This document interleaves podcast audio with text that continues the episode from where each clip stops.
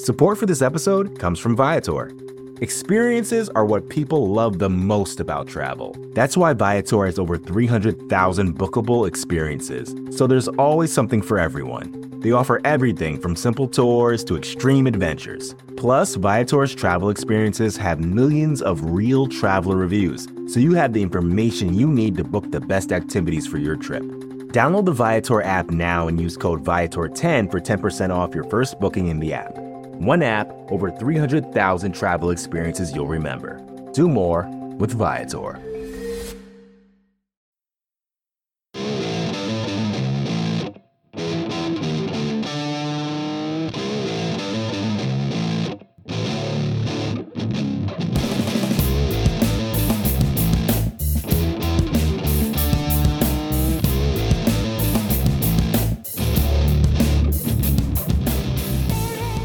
What's up, everybody, and welcome to episode 81 of the Talking Chop podcast. I am your host, Brad Rowland, coming to you live on this fine Sunday evening, and joining me for the first time in a while, Joe Lucia of Awful Announcing and the Comeback and all those fun things. What's up, Joe? Thank you for having me, Brad. Really appreciate that you finally regained contact with me. It's good to be back. I've spent a long summer trying to get through this Braves season, and now that it's finally over, or almost over, I'm kind of actually a little bit disappointed and sad that it's gone. Yeah, it's sort of nice to have baseball just on. It's not been the most fun season in terms of successes. There's been some positive stuff that we can get into, but yeah, it'll be. I'm sort of at that point in the season where I'm almost ready for it to be over, but I say that knowing that as soon as it ends, I'll be wanting it back. If that makes sense. Okay. So yeah, I mean, it makes perfect sense that you're. Not quite ready for it to be over, especially if you don't like football that much. I do like football, so that sort of ties my time over a little bit. And obviously, my basketball stuff keeps me busy pretty much 24/7, 365 at this point. But baseball is always nice to have around. Yeah, it is, especially like a boring Wednesday night. You have nothing to do, and there's always going to be a game on that you can just flip on. And I'm a huge soccer fan, so I really don't have that benefit. I have to wake up at 4 in the morning on weekends here on the West Coast to watch some of the best soccer games every weekend. So it's really not all that great when baseball is gone and your weeknights don't really have that much going on anymore. Yeah, for sure. I can see that being the case for sure. Well, on a rare occasion, the last couple of weeks, we have some positivity to talk about on the field. The Braves have now won 4 of 5 and are a little bit hot randomly. They have a couple of comeback wins this week and now are up to a blistering pace on 538 of a 73 win projection. It was down as low as 71 a couple of days or even like a week ago now. So it's been a little bit fun to follow this team recently. The last couple of days here, comeback win on Sunday right before we started recording this. So a little bit of hopefully an arbiter of things to come. Obviously, last year they ended really strong, and that is not really translated, but they look to be ending strong again, at least potentially. Yes, getting some of the new blood in the lineup seems to be helping a lot. Ozzie Albies has been sensational since he's gotten called up again. The rotation is still kind of in shambles, but I think just getting some of these new guys here, getting some of the older guys out of the lineup onto other teams or just onto the bench, I think that's helped out a lot. Yeah, it really has. I mean, it's one of those things where the lineup is just flat out better than it was a couple of months ago as well, with the guys that are in there now versus the guys that started the season. That kind of helps. And the pitching's not been ideal. We'll talk about that in a minute here, especially the bullpen over the last couple of months has not been good. But lately, they've at least done enough to keep the Braves around, and they kind of has some timely hitting set up. One thing I wanted to ask you about, and sort of obvious, and these guys we talk about all the time, but Dansby Swanson and Ozzie Albies are both sort of cooking here at the same time. Dansby, we can talk about first. Obviously, he's been very good since returning from the. I guess it was a full-blown demotion mid-season, and since then he has an on-base percentage of like 430. Obviously, it's a very small sample, but what have you seen from Dansby? How encouraged are you by that, and kind of where are you right now on him in general? Because obviously, it did not go well early on in the year. I think that the way he's playing now is kind of like the best case of what we all expected of him coming into the season. And just getting that, I think it was like a 3-week stint in the minors or so. I think since then he's just had a lot more confidence at the plate. He's got hits to drop. Like earlier in the season, he had nothing falling. His BABIP was something like 220 or something ridiculously low like that. And now that he's getting to play every day. He doesn't have to worry about losing playing time. I think he can just relax, play his game, and just play like everyone knows he can. What do you think about him in general? I think it's one of those things where I was almost certainly lower on him than the hype probably was when he was coming on strong last year, and now I find myself being a lot more optimistic on him. Not a lot of people are. I think a lot of people just jumped off, and that's sort of the nature of fandom. People got really, really high on him and then got really, really low on him when he was struggling. I think I'm probably higher than the consensus on him now, but what do you think he actually is now that we've sort of seen him be hot, be super-duper cold, and now sort of be hot again?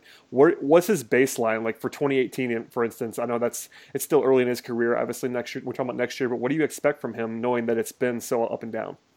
I mean, I'd be happy with something like 280, 360, 420 out of him. I think that would make him pretty much the player we all expected him to be.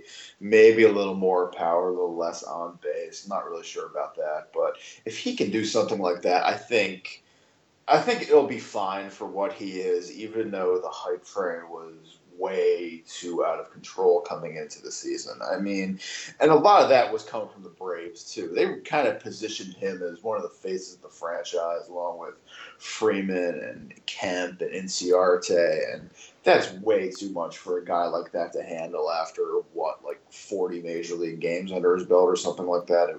It was way too much too early for him. Yeah, and I think it's important to know, it's something we talked about, I know, on the podcast, and I've written about on Talking Chop and et cetera, other places, but even the high side of Dansby at the plate, I think, was going to be a disappointment to some people. When you think about a superstar, which people think about him potentially being his number one overall pick, he's not going to be like the guy who hits 30 homers or hits 350. It's just, I don't really see that from him, so part of it was a baseline issue too, I thought, at least with in terms of the fans. I think you hear a number one overall pick and you're expecting a guy to be like that super-duper star at the plate, especially, and it's more about that overall value of having a guy who could play a competent shortstop and hit the ball enough, get on base enough. It wasn't like it was a situation where he was expected to be, at least by anyone who was smart, this super power guy or this guy who's suddenly going to be, Jose Altuve at the plate, hit 350. So it's sort of it's an expectations thing as well. I think him being good early on probably didn't help that, but I think it's important to note what he probably quote unquote should be versus what people thought he might be. I think coming into the year when a lot of us, including myself, kind of slapped that kind of Jeter tag on him, I think a lot of people took that the wrong way because, I mean, Derek Jeter wasn't this exceptional hitter throughout his career. He was an above-average hitter, and that's why I think Dansby Swanson will be an above-average hitter for a shortstop. If he hits 20 homers in a season, that would probably be a career year for him.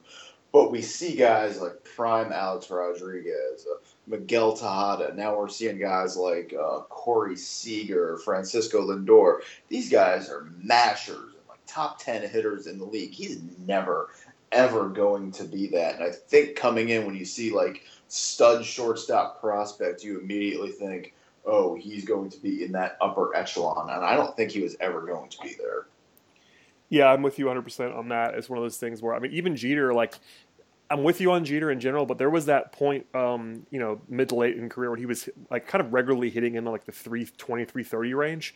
And that was sort of, I don't think Dansby's going to get there. And again, Jeter's a Hall of Famer. It's not like this. I mean, it's not, I understand the comparison. I think it's probably the most reasonable one for Dansby of a player who could be an excellent shortstop for a long time, but not necessarily be that high end power guy or that, that super duper hitter. So I'm with you, but even that, I mean, obviously I'm not really reminding you of this, if more just everybody else that saying Derek Jeter, it's the profile that we're talking about. It's not exactly projecting a Derek Jeter career because even if Derek Jeter is probably overrated in terms of the way that he's discussed, he was still absolutely awesome and a Hall of Famer. So we're not trying to throw that tag on him just because of that, but I think the playing style, the sort of the makeup makes a lot of sense there. I think a guy that might be a decent comp for him is Edgar Renteria with less speed because, I mean, he was a guy, he hit high 200s, career 286 hitter right now by Fangraphs, career 343 on base. I mean, Edgar Renteria with a little less speed, a little more power, I think that's a decent comp. He had a 15-year career, including a couple years in Atlanta, 35 WAR for his career. I mean, that's a good, solid, strong career. It's not what you want from a guy that was top five prospect in baseball, number one overall pick, but you have to consider that some of these prospects completely flame out and don't give you anything, let alone 35 WAR in their career. Yeah, if you told me he was going to just do that, I'd be okay with it. I would take it. I think it's possible Dansby does better than that, but at the same time, like, I think the Braves, you know, I know that he was number one overall pick. The Braves didn't pay that kind of price for him, which also helps when you're talking about what they paid to acquire him. They didn't use their number one overall pick, their own number one overall pick on him. They traded for him in what we all know was a heist of a trade. So it's one of those things where it doesn't really matter if he lives up to that hype. He just needs to be a good player for a long time, which I think he still can be. We've seen that. I think his defense has been interesting. I've certainly not really minded. I think errors are overrated. I do think a lot of fans think he's bad defensively, which is just not true. But do you think, and we'll get away from Dansby in a second, but do you think his glove plays, like, is he above average with the glove at this point in time? Obviously, you know, as a guy's age, it can change in a hurry, especially when you get a little bit older, it can go downhill in a hurry. But do you think his glove is enough for him to stick there? I mean, there's a lot of, I would say, some consternation about him actually being a good shortstop. I think he is, but I'm wondering how you feel about it. I mean, I think they'll keep him there for... as long as they can?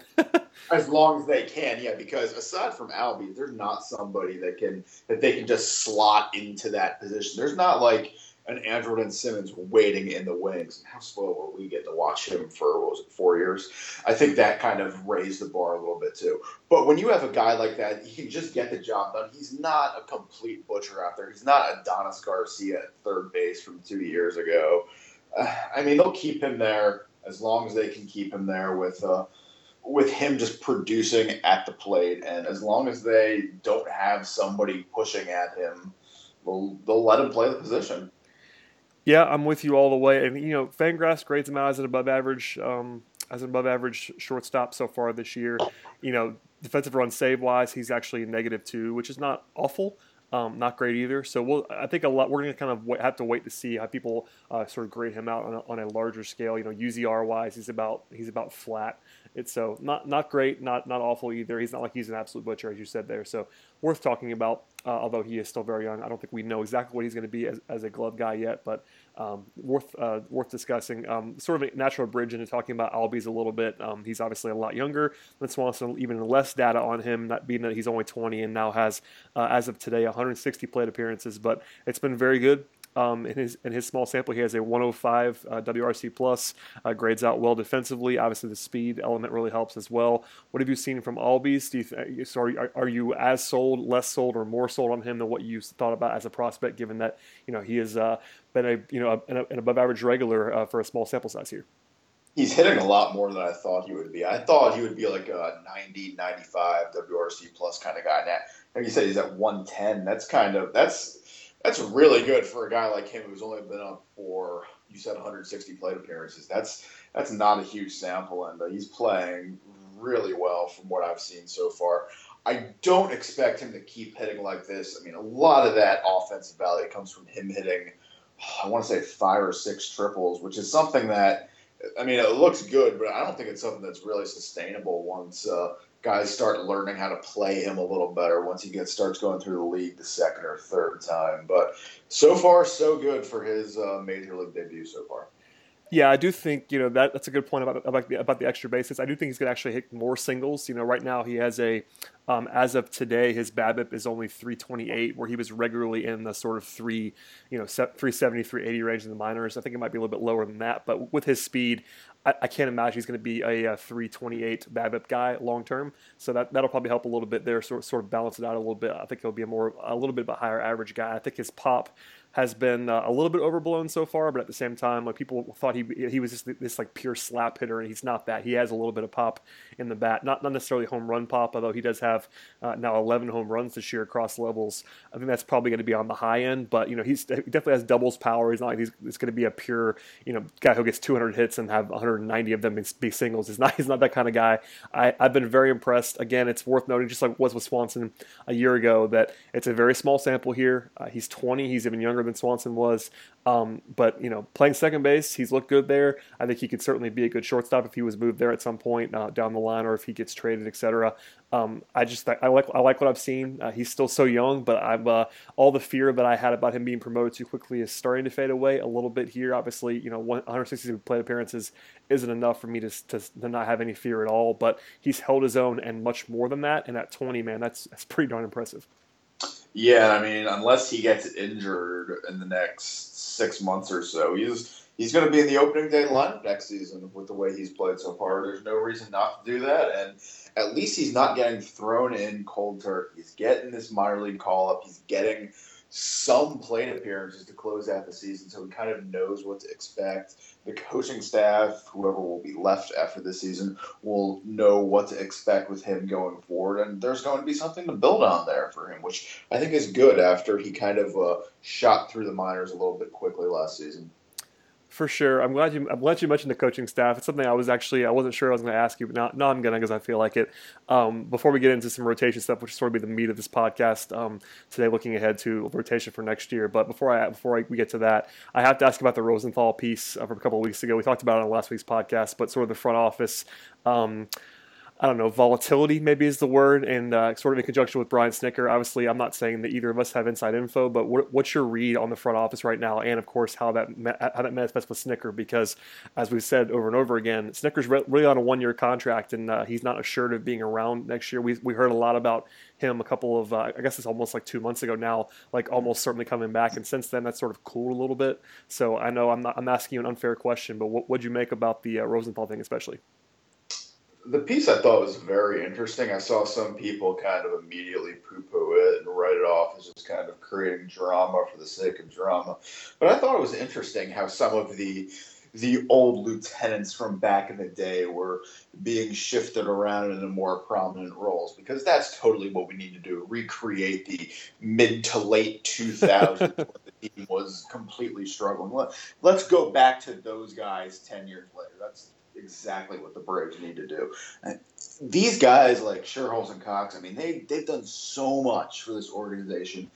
They don't need to be involved in the day-to-day anymore. They need to just step aside and realize that the old school, quote-unquote, Braves way, it worked then. Now you can't just depend on that one axiom. You need to do more than that. This organization is now not, a top 5, top 10 payroll organization like the Braves were in the 90s, which is another reason why they were able to win so much. I mean, since the sale of the team, they haven't run payrolls like that. They've gotten lapped in the division. Even teams like the Mets are spending more money than them.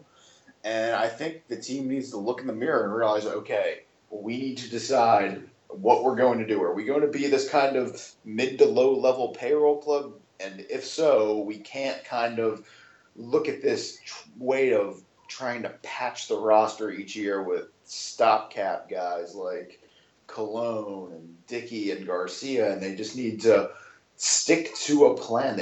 I feel like the goalposts have been shifting a lot lately, and that is absolutely not good for strategy. Yeah, I'm firmly in lockstep with you there. I just think part of the problem, and I'll be the first to say I don't have access to the inner workings of the front office, so I have to take Ken Rosenthal, as good of a reporter as he is, at his word there to an extent. But the stuff that we can see publicly, like the parallel path stuff, basically going out and faking it and trying to act like you were going to compete, especially this year, but even the last couple of years, doing these like half measures.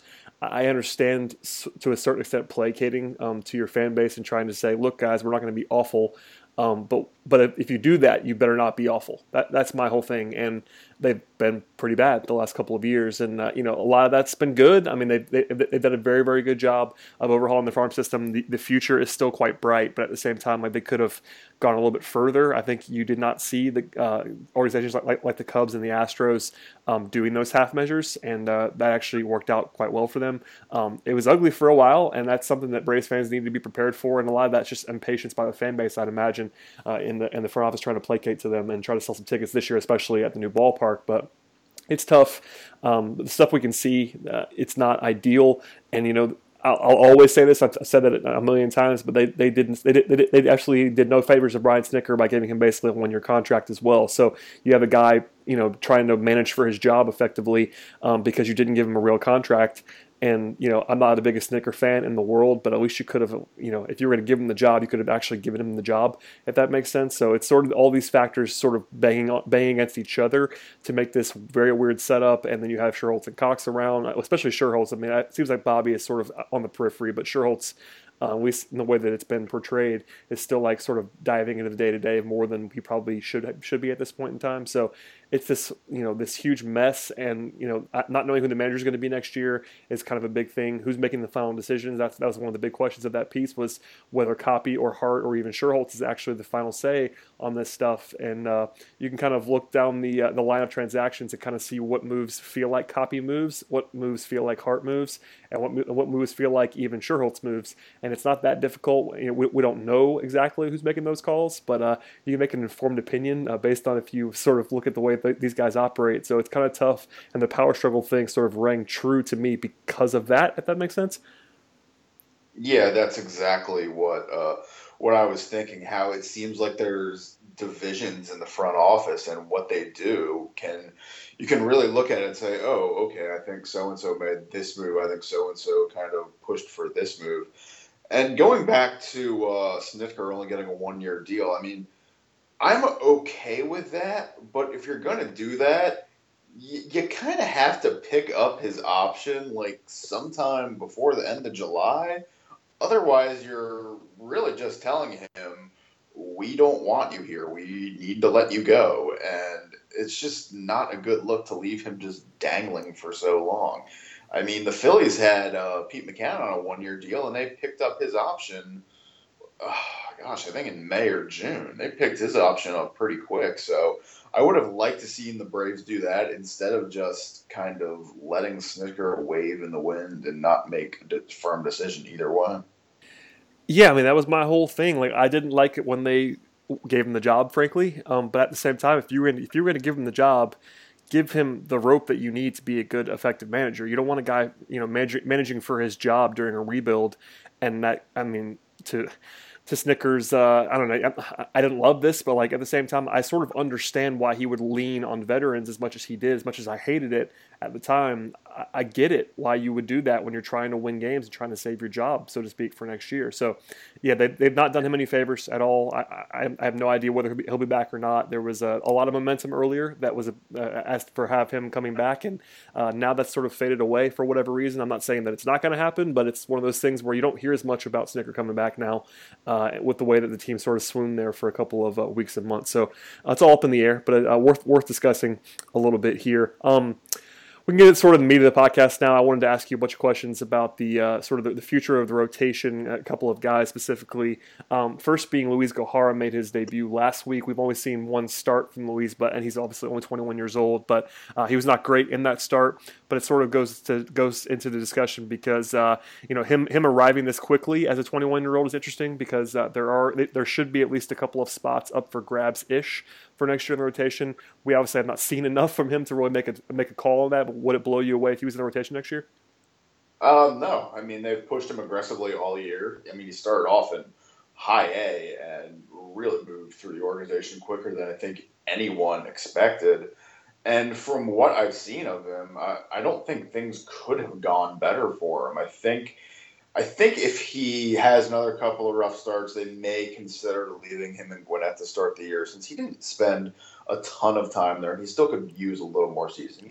He's far from a finished product right now, and let's be honest, the Braves aren't exactly going to be fighting for wins next season. They're not going to be trying to get that playoff spot, so they can afford to just kind of let him mature a little bit, see what they have there. But yeah, overall, I was actually pretty impressed with the first start. I know it wasn't as great as we all expected, but he was getting squeezed by the ump. And he tried to keep himself in sync, but the calls kept getting bad and worse. He kept getting squeezed, and then eventually the dam just burst and he was gone. But overall, I mean, for a 21-year-old in his first major league start, it was pretty good. Yeah, he wasn't awful by any means. And to your point about AAA, he only had 7 starts and only 35 and a third innings in Gwinnett. So not a ton of time there, but they obviously were impressed enough by his stuff and the fact that he pitched fairly well there as well to promote him.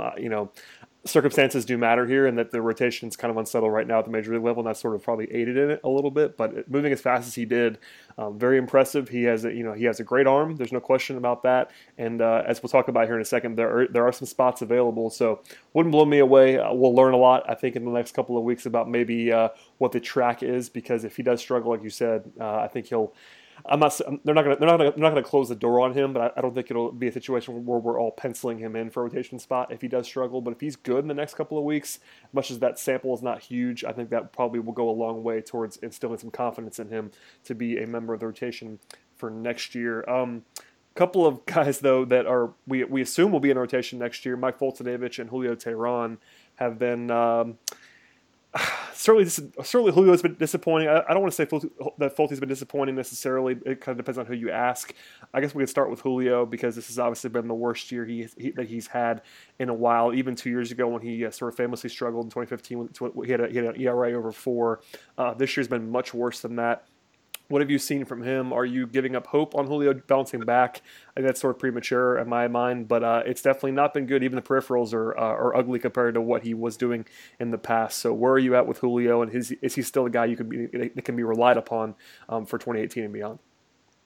I still don't know what he is. I mean, we've seen him, which is crazy. We've seen him since 2011, and we still. I have no idea what I'm getting out of him. I think he's still. That guy with like number 2 potential, but he hasn't been able to put like 2 or 3 seasons together like that. He always takes a step back. This year, I think we can blame some of it on the new park and him maybe not knowing how it was going to play and struggles at first. He's pitched a bit better lately. He hasn't been as bad as he was early on, but still just hasn't been good enough.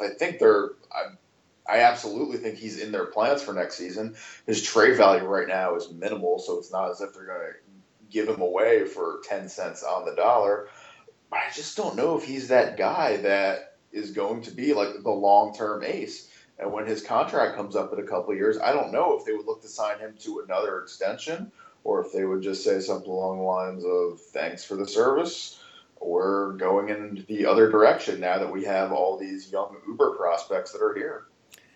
Yeah, I think 2018 will be big for Teherán because, he, as you kind of said there, he's had trouble stringing positive seasons together. He did have back-to-back good years in 2013 and 2014, but since then it's been up and down, up and down. I think if it's down again next year, you start to worry a little bit more, but he does have this Jekyll Hyde thing going where, I will say in his bad season, 2015, he was still better than this. So it's one of those things where there's a little bit of cause for concern. You mentioned the home road splits. He's been really, really bad at home. I think more than anything, his individual performance has done more to sort of contribute to the myth of SunTrust Park being this like Coors Field East than anything else, that and the broadcast, I will say. Just because of how bad Julio has been at home and how decent he's been on the road, I think his ERA is like somewhere in the very low 3s away from SunTrust Park. So if you're looking for something to take solace in, that's probably it. At the same time, though, he's very young, he's very cheap, so you don't want to give up on him because. Even with as bad as he's been this year, he's still been worth a half a win, which is not good, but it's not like he's just been a catastrophe either. There are a lot of nights where he's been competitive for you. But yeah, you need more out of him for sure. It's definitely looking like people that wanted him traded before this season were quote-unquote right in this instance, but it would not blow me away at all if he came back next year and was suddenly the guy who's going to have that mid to low 3s ERA again and was looking like a number 2 starter. So I'm kind of with you. It's kind of it's hilarious given that he's pitched almost 1,000 innings in the big leagues that we don't know what he is. But I think your point's kind of spot on there that we kind of don't.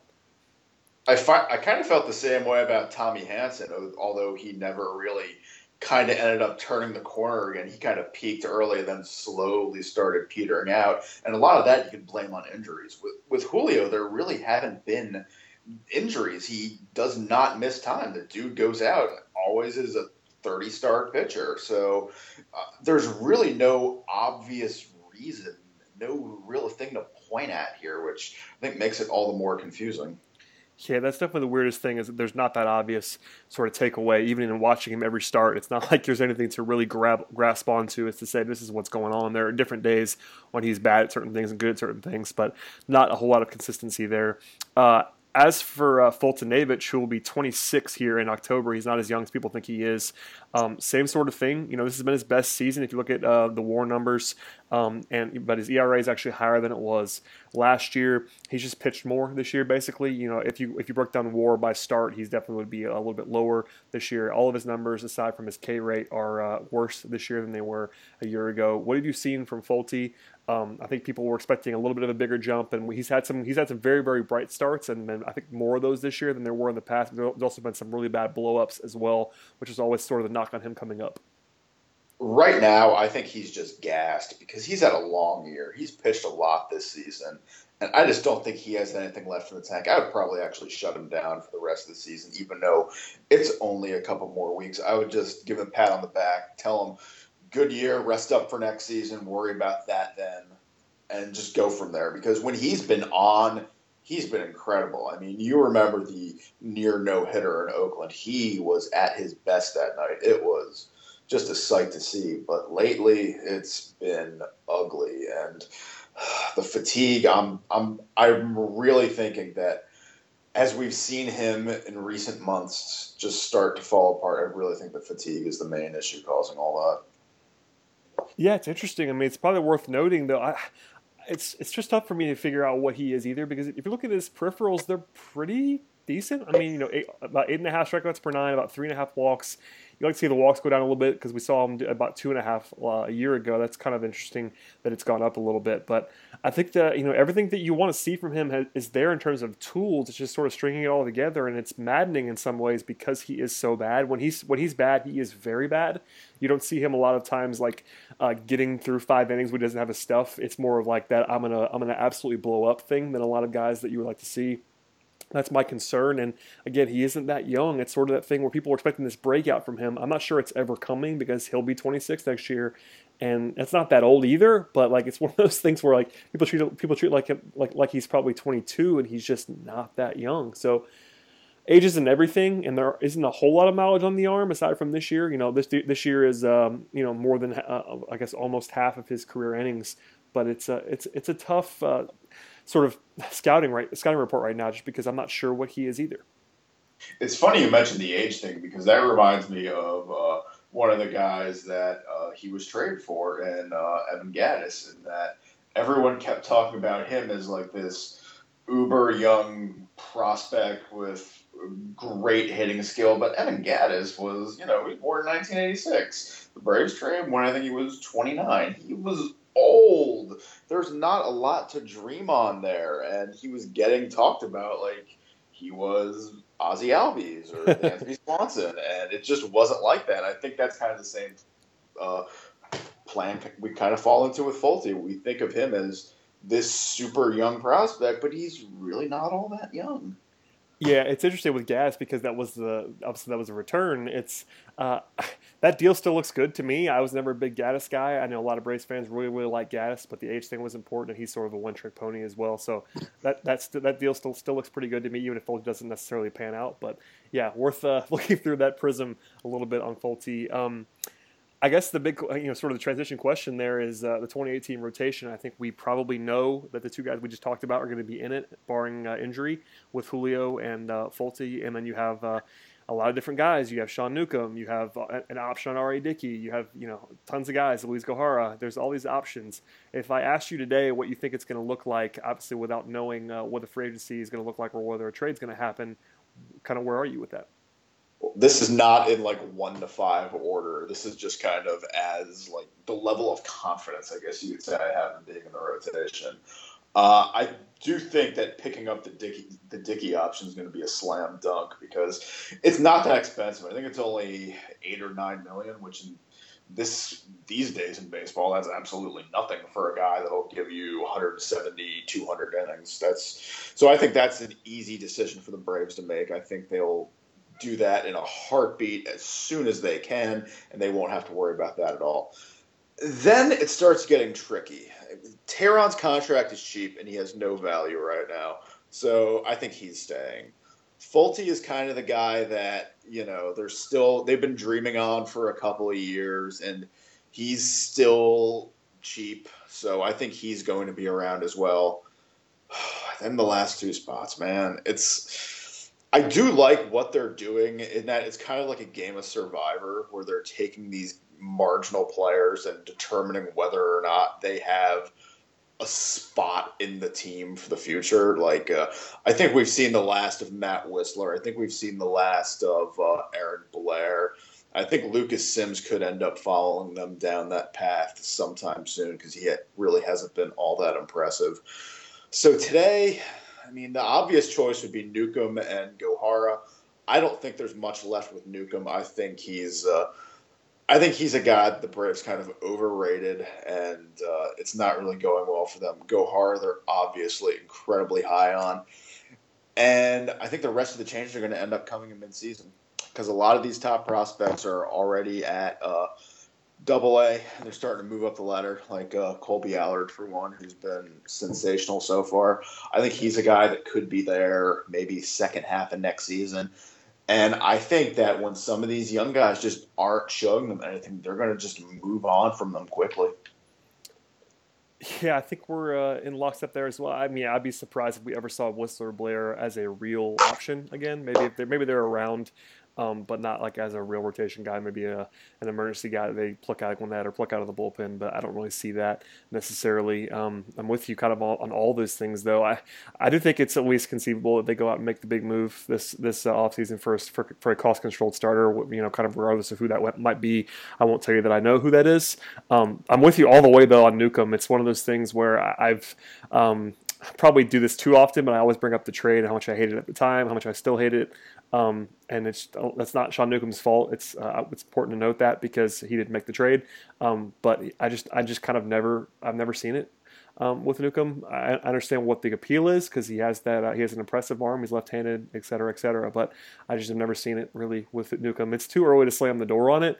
I think he's going to be in rotation next year just because he's there, and they are highly invested in him, obviously, because he was the trade. It wasn't the only piece of the trade, but he was certainly the centerpiece of it. It looks like a 1-for-1 right about now. So, I don't know, man. None of these guys are terribly impressive to me, which is sort of the problem when you're talking about next year. I think a lot of Braves fans, kind of like this year, but almost more so, are going to be expecting the team to be sort of in that 500 range by next year. And if you look at the rotation and what the options are coming back, unless they go out and get that number one guy from elsewhere, this is not a low 80s win rotation. It's just not that. And even if, I guess if the high side of every single one of these guys hits, if Julio becomes the guy who has the low 3s ERA again, and Folty maxes out, and all this, if everything hits perfectly, then maybe. But like that takes a lot of ifs to get to that point. Yeah, you gave me a lot to digest here, so let me try to knock it down point by point. First off, with the Newcomb-Simmons trade, which I like you didn't understand at the time, but when I saw the Swanson trade, it made a little more sense because you at least have that long-term shortstop in the organization. But what confused me about it is the next year in the draft when they went so heavy on pitching to the point where it's not like Sean Newcomb is the unquestioned top pitching prospect in the organization. You've got so many guys now fighting for – I know they're all super raw and won't be there for a while, but you have all of these guys fighting for all these slots. So why do you need someone like Newcomb in case he has ace potential for the two seasons before the guys like Ian Anderson and Joey Wentz and I guess Kyle Mueller and all them already? It's just kind of silly in hindsight that they got this guy and we're so happy with him, and then he immediately gets kind of shuffled down the pecking order. Seems a little ridiculous to me. Yeah, that's about right. I do think one final point on that. I know this has probably been litigated too often, but I want to say it anyway. I do think Newcomb probably got overrated a little bit because he was sort of the only prospect in the Angels organization. So he was their number one guy. And you know, when you get another team's number one overall prospect, it almost seems like a bigger deal than it probably actually was. That's only a little thing in terms of perception, but I do think that matters. Like obviously the Angel system was awful, and that's not to say that Newcomb is a non-prospect because he is certainly a prospect. You can see why people like him because of the upside. If everything came together, he could be awesome. I do think he got overrated a little bit. He's a pitching prospect, and as you know, there is no such thing as pitching prospects. And sure enough, because the Angels' farm system was so bad, and they got the best guy from that farm system, I mean, you kind of have to grab onto something, so that's kind of what we were grabbing onto. And he's the last one left from that trade because Eric Ibar's gone, and Chris Ellis went to the Cardinals in the Jaime Garcia deal, so that's all we got left. Sorry, Sean, for it's not your fault. Again, we should say that. It's not his fault. Before we get away from pitching, I do want to ask about the bullpen. In general, this year has not been great, but especially lately. I got this from Mark Bowman earlier in this week, but this is a couple days old now. But at one point this week, the Braves had 5 of the National League's 11 worst relief ERAs since mid-July. It was Jim Johnson with over 10, Rex Brothers somewhere in the 9.5 range, Matt Wisler at 8.25. Jackson 7.16 and Ian Kroll at about 7. So that's probably arbitrary and pointing things to death. But if you look at the season long numbers, Jim Johnson 5.81, Ian Kroll has been a disaster at 5.89 this season. You know, Luke Jackson's not been any great shakes. Whistler's been really bad. The Eric O'Flaherty experiment earlier on in the year, it's no longer a thing, obviously. Rex Brothers 8.5 ERA. It's been really ugly in the bullpen, aside from Jose Ramirez, who is strongly overachieved, and Sam Freeman's been really good. But aside from those guys, and I guess Heroides, who we all kind of know is good, a lot of hit and miss there, but more misses than hits, I guess. Yeah. Out of those 5 guys you mentioned that had the terrible ERAs, the only one I ever really want to see again is Luke Jackson, because he's actually shown some signs of being like a competent reliever this year. Ian Kroll's been a disaster. That's the one for me. Like Ian Kroll just falling off the face of the earth really hurt. I'll say that. Yeah, because I remember coming in. We're like, okay, Ian Kroll's like locked down a spot in this bullpen. He's going to be like the Braves' third best reliever, and he has just really, really stunk. And Mauricio Cabrera also going to Gwinnett and never ever coming back. I think that kind of caught us all a bit off guard after the strong debut he had last season. That was a bit of a shocker, but Whistler, we thought it might be able to work as a reliever. It can't work as a reliever. Jim Johnson started off really strong, but no, he looks done to me. And Rex Brothers is the weird one because his peripherals really aren't that bad, but his ERA is just disgusting, and it does not make sense to me at all. Yeah, he's not been as bad, I think, as the numbers, as you kind of said there, but and he's not really a centerpiece of the long-term future. He's not that young. It's one of those things where he was sort of just brought in as a guy. But, Jim Johnson's the big one because you owe him money. He was your closer entering the season, and him just blowing up was not ideal. But I think Ian Kroll is the one that flies under the radar as a guy that you needed to be good and that just hasn't been good. But, there's other guys. Sam Freeman's been a revelation. I've really kind of enjoyed his work this year. By the way, as we were talking, I'm looking up Mauricio Cabrera's numbers from this year and remembering why he never came back. 8.54 walks per 9 in 26 innings in Gwinnett. Man, that was always the knock on him, but hey, last season in the majors, it wasn't there. And by the way, it was even worse in Double-A. In 14 innings, it was 11.85 walks per 9. So we know why he never came back. That's like Craig Kimbrell during that one year in the minors where he got sent back down to Rome and walked a batter an inning. Except, Cabrera is not Craig Kimbrell, and he will not be getting traded to the Red Sox for 4 top prospects anytime soon. Yeah, that's probably safe to assume, but worth. Yeah, I really didn't know that, so I was just sort of doing some on the fly research, and that would explain why we've never heard from Mauricio Cabrera again. Just wanted to throw that out there, just as a number that shouts to Mark Bowman again for providing that. But I just kind of didn't hit me out how bad the bullpen had been for about 2 months here, and that is that's how you lose games in a hurry. It's been better recently, which is how you win more games. It's not a surprise that you've now won 4 or 5 when your bullpen's been a little bit better. But yikes. Okay, well before I let you get out of here, man, I do want to ask you a couple of these mailbag questions that we got in this week from listeners. One of them is from Robbie Tinsley, and he says, on a scale from 1 to 10, how angry will you be when Nick Markakis is in the Braves' opening day lineup in 2018? I would probably be I'd probably be like a 4 because I'm kind of resigned to it. Oh, Lord. I'll be mad at like an 8 if he's like hitting 4th or 5th, which I'm also resigned to. That sounds about right. Actually, I was having an offline conversation today with someone I trust in Braves land about sort of the clearest path to not have the corner guys be Matt Kemp and Nick Markakis. I think it's almost certainly that Markakis is not around because Kemp is just sort of, I don't want to say immovable, but close to it with the contract for 2 more years, whereas Markakis only has 1. I do think it's at least possible he's not around, and I think sort of weirdly the development of Lane Adams almost helps that. I'm not a huge Lane Adams guy, but the fact that he's been decent enough, especially with the glove and on the base pass, to where if he hits it even a little bit, it makes it a little bit easier to move on. And obviously you have Ronald Acuna, who would be the real reason to move on from Markakis. So it wouldn't blow me away, but I kind of I'm almost resigned too. I'm not quite as resigned as you'll be. I'll be more mad about it than you will be, I think, is my answer. I think I'll probably be like a 7 if Markakis is starting in right field. But yeah, it elevates to like a 9 or 10 if he, as you said there, is hitting in one of the power spots. Because even when Markakis, even early in the contract, it would drive me crazy when he was suddenly hitting 4th or 5th, and it's like, guys, he doesn't have any power. He's never had power, and we're now on the end of year 3 of his Braves stint. At no point has he had power, and Snitker deploys him as if he is a power hitter. He's just not. His one marketable skill on a baseball field is the fact that he gets on base. So put him in a spot where he gets on base. Remember that first season when he had like 4 homers and he was still hitting cleanup every night? I mean, it was defied explanation. He would hit cleanup more now if they didn't have Matt, because Matt Kemp, if he exists, he has to hit cleanup.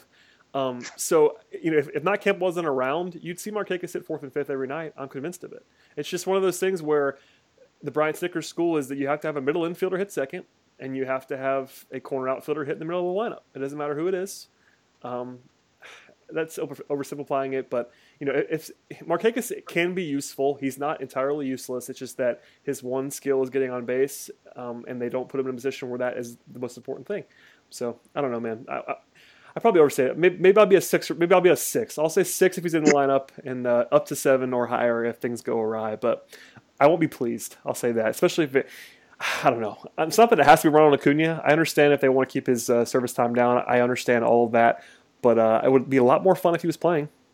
Oh, yes. As of 2018. I am looking very much forward to the Ronald Acuna experience. That's going to be a blast. That is Baseball America Minor League Player of the Year, Ronald Acuna, by the way, which we should have said something about earlier in the podcast. But shouts to our old pal Carlos Collazo, who is over there and part of that whole operation. So I got... immediately when that was announced, I had him sending me a link to say, hey, here's our guy, by the way, in case you want to talk about it. I'm like, yeah, I got it, man. I have Twitter. It's fine. Exactly. Okay, the only other thing I was going to ask you, and this is an interesting one for me from Brennan Thomas, and he says, which prospect that we don't hear about all that often impresses you the most? And his guy is Camargo. Basically, I'm turning this into a question to ask you about who like your quote unquote guy is in the system, and it's kind of sort of something I ask of a lot of people. I don't want you to tell me that you're a huge fan of Ronald Acuna because everybody is, but who's your deeper guy that you sort of like more than the consensus people do?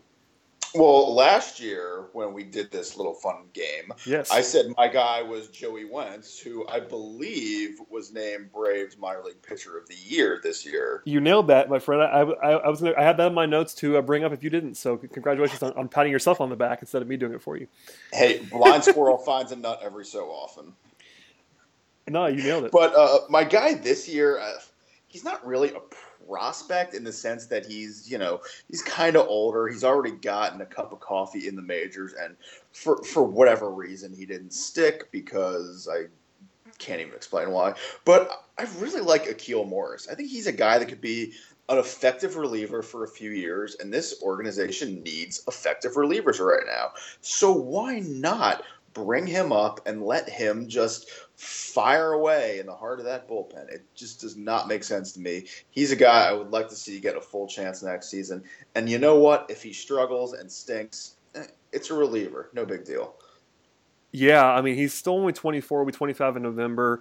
The walk rate's where you worry about Morris, but like again, I'm kind of with you. Like give him a shot. He's got a great arm. Like every single stop, by the way, throughout the minors, even in his like small stints, he has a double digit strikeout rate.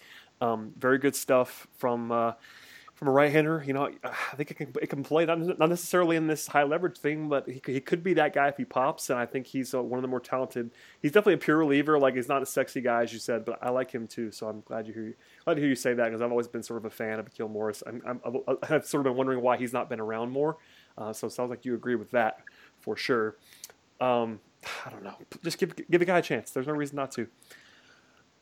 Before I let you get out of here, I do have to ask you if you have a take, because I got a lot of feedback on my rant last week about Freddie Freeman's wrist and my anger about the way they've handled the Freddie Freeman situation. So if you have an opinion, you can share it, because I want to hear it. I think I know where you are on it based on Twitter, but if you want to share that, please do. If you don't want to share it, that's fine, because I got some feedback. I'll say that. I got some feedback on my rant, and I was not very happy about it. But where are you with Freddie and him? I think the sort of the tipping point for me this week, if there was another one, was that he played both games of a doubleheader, and it's like, come on, guys, really? Twice in one day he's playing? The situation with Freeman's wrist is an absolute joke right now. There we go. He should not be playing at all, let alone every day, including back-to-back games of a doubleheader with like 3 hours in between. He played a doubleheader on a broken wrist. Gives the guy a day off. I mean, it's madness. The team isn't going to the playoffs. The team isn't going to finish above 500. What do you have to gain from playing Freeman every day? It's not like, oh, Freddie Freeman's in the lineup, we're going to sell 8,000 more T-shirts and pay 2 days of his contract. You're not going to get anything. He's going to be looked at as, oh, Captain plays every day, and he's such a great team player. But does that really matter if he further aggravates the wrist and it screws up possibly the rest of his career? Just let the man rest. It's not that big of a deal. No one, absolutely no one, is going to judge you if Freddie Freeman is not on the field 7 days a week, 159 games a year.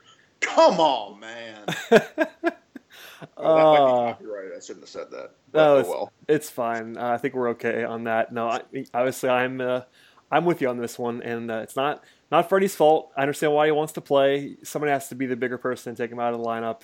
There is a school of thought that I've heard from people that I think are smart of why he want to play. I just disagree with it. I don't see the upside at all, especially.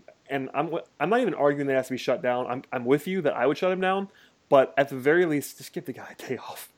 I've said it a million times now, and when he came out and said on the record that a doctor told him to take the day off and they still didn't, is when I lost my mind, and that's when my rant happened. And then you and I are on the same page with this. I wasn't 100% sure that you were going to say that on the podcast. I thought you were, but I took a risk. Who do I have to worry about offending? Oh, no, I'm not worried either. It's what anymore. I'm not plugged in. Yeah, I'm not worried about offending anyone. I mean, I know what I can and can't say. I just disagree with the strategy. It is what it is. Like, I don't understand the upside. That's all I said about it. But you know, you're a smart guy. I trust your opinion. So I wanted to at least ask you before we get out of here. People are probably pressed the stop button already at this point in time. So I figured I'd save it to the very end to ask you about it. And you and I agree. I mean, you remember years upon years ago when Chipper had his 8,000 maladies, he would get days off every so often, and even when he didn't, it was when it mattered, when the team was in a pennant race, when things were actually on the line. There's nothing like that now. Just let Freeman rest. It's okay. Nobody is going to think less of you, Freddie, if you take a day off. Trust me. Yep, strong agree on that one. It's I guess we'll get out of here on that one just because I think we agree, and that's one of those things where it's been frustrating. I do love you, Freddie, though. Freddie's been great. There's no question, and I think that's the argument that you people will give me is that, well, he's been awesome, and it's like, okay, I don't care. It's not about him being good. We know he's good. There's no beef about him being good. He can certainly be a good player on the wrist. We've now seen that. That's not what matters to me in the situation. Yeah, exactly. I mean, it's not about him not being good or whatever. It's about him being good for many, many years to come. And if giving him days off or time to rest is what's going to fix that, I would rather him get days off or time to rest. Yes, sir. Well, there you go, Joe. Before I let you out here, man, please plug anything you want to. Plug the website, plug your Twitter, do all those fun things. I know people have, I'm sure people are following you that listen to this podcast, but tell them where to get you if they don't. Well, I am the managing editor over at awfulannouncing.com, which you can read a bunch of my work at. I'm also a contributor over at The Comeback for all things sports and pop culture, and you can follow me on the Twitters at Joe_TOC, which is in reference to a website that no longer exists. So good job, me. I can't get a new Twitter handle because Twitter is dumb. Shout to the outside corner, though. Oh, man. The outside corner launched in, I think, 2010. You're old. That's all that means. I'm very old, and one of the guys that actually launched it with me now actually works for the Braves, so... more power to me. There you go. You're an important man. Well, as an OG sports media nut, I really enjoy the website. So I would send people there, especially if you like sports media and all kinds of fun shenanigans. I enjoy it, and thanks for coming on as always, man. Thank you for having me, Brad. Really appreciate it, buddy. As for everybody else, we'll be back again next week as we wind things down in 2017, looking ahead to 2018, do all that fun stuff. Subscribe to the podcast if you haven't already, and we'll see you guys in just a few days.